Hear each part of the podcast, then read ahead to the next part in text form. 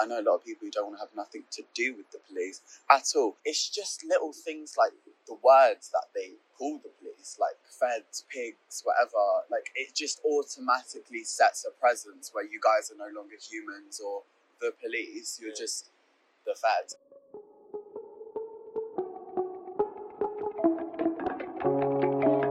We Ain't the Same is a podcast created by teens that explores the relationship between young people and the police. On a windy day, we met PC Joe Davis from Sussex Police to talk about his work with young people.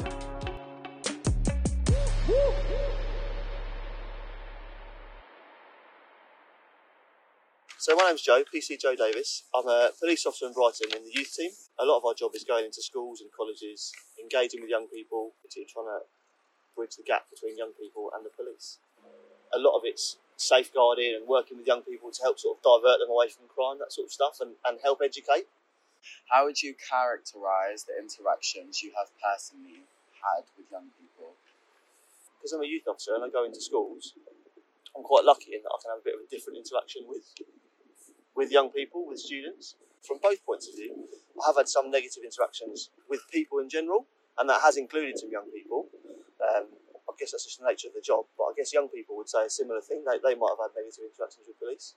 But like I say, I'm in quite a fortunate position in that I have time to talk to people and hopefully build up a relationship and have more positive interactions than maybe some others get a chance to. How do you think young people treat the police generally? well, I've had I've had situations where I walk into a classroom, for example, and some and some people, depending where we are or who the individual is, have an opinion of the police already. But I think much like young people, much like the rest of the community, have that respect for the police and, and will interact with the police. But I know when I was younger, when I was growing up, and even now, I think I understand that people are wary. Like if I'm driving along the road and there's a police car behind me, then I'll get nervous and wonder wonder what, I've- what I've done wrong. Yeah. But I, I think it's the same. If people haven't had a lot of interactions with the police, then I understand they might be nervous or anxious. Yeah, just I think as well. It's just dependent on their particular situation, their Yeah. family's beliefs. If someone's never had anything wrong with the police, never really had to deal with them, they're just gonna see them and probably be like, "Hey, how are you?" Like Yeah. a normal human being. But I guess if you've had that interaction where they've taken some weed off you or given you a fine or something, you can be like, "Oh, I don't like that person." So before I joined the police, I came from a, a background of working in schools and working in children's services and stuff. And at the risk of like quoting a cliche, I think behaviours of communication. I don't think that any young person do something without a reason. For me, what I, I like to focus on is education and understanding why that thing's happening and addressing that to try and help the young person make good decisions in the future. I think that's definitely true, and I remember I, I completely agree with what you said. Behavior is a communication.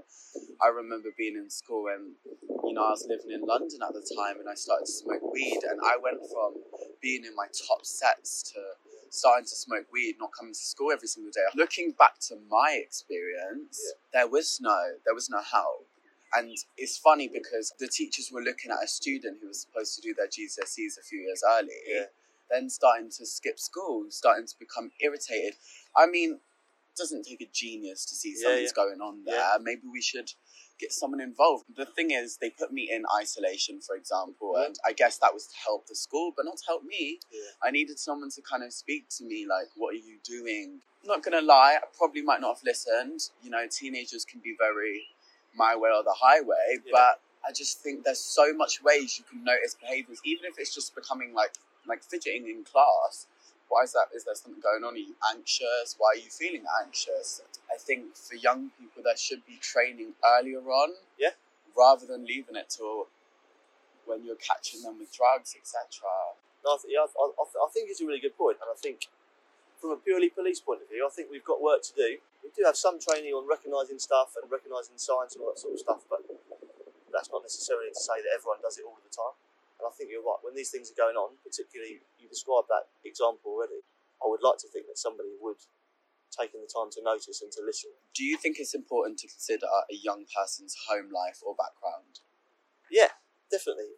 There, there may well be something going on at home or somewhere else that we need to think about. Again, particularly in the youth team, I don't want to. It's, it's not about just punishing young people. It's about understanding what's going on for them, and I, I, ultimately helping them. I, I guess from my, from my colleagues who are turning up to incidents where people maybe aren't safe or there's something going on they need to deal with there and then. It might be difficult for them in the moment, but I think we need to definitely consider it moving forward because there will be knock-on effects that go on afterwards. So, Yeah. we, so it's something that we definitely need to think about. Yeah, for sure. Do you wish the police could offer more support to young people? Yeah, yeah.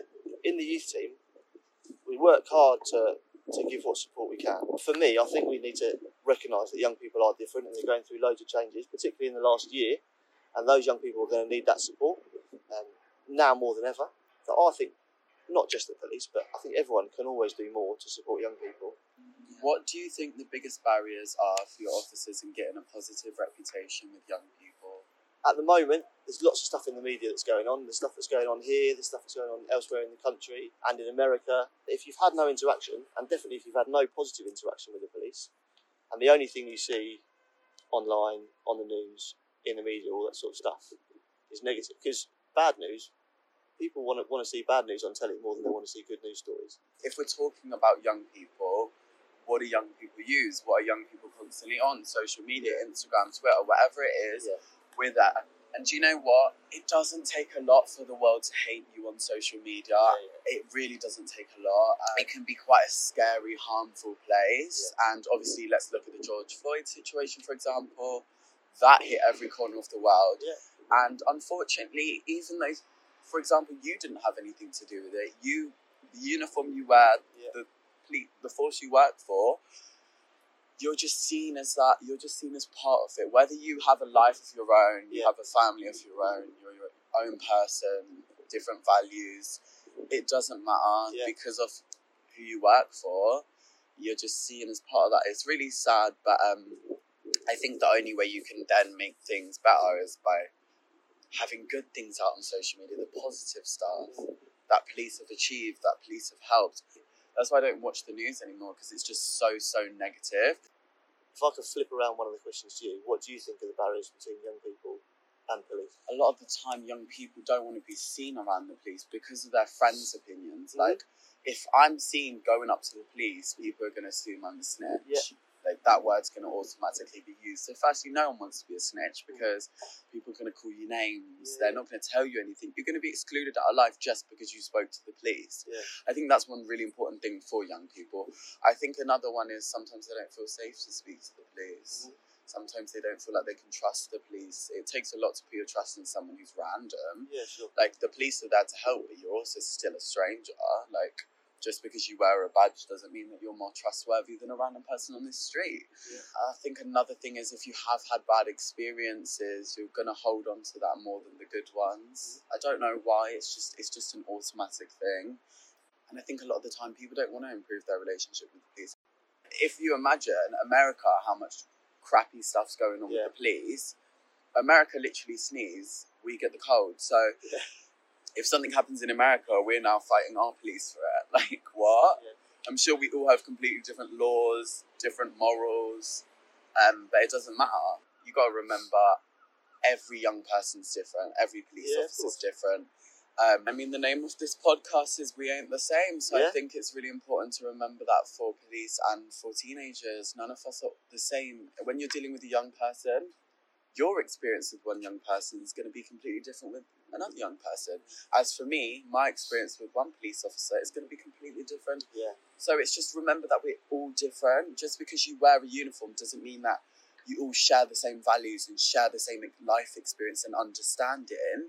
You know, you as a like you having a family, etc., you're going to have a different understanding. Whereas someone who's just done their training or just come out of uni might not have that level of understanding, and in their personal life might have never experienced half the things that they're witnessing. Well, thank you so much for speaking to us. It's been really lovely. I definitely have enjoyed speaking to you. I've learned a lot. I feel like you guys are doing a lot for young people, and I like that you can understand that there's always room for more. And so I think that's really useful. Yeah, well, thank you, Rico. I think it's it's um it's really nice to have a conversation with a, a young person. Firstly, who's willing to talk to us because that's not always the case. But equally, I feel like I've I've learned a lot, and it's really reassuring to have these sorts of conversations to remind me that actually we, we all accept that there's work to be done. And Yeah. that that's on our side, and if we can engage with young people to get that work done, then all the better. So I've enjoyed it.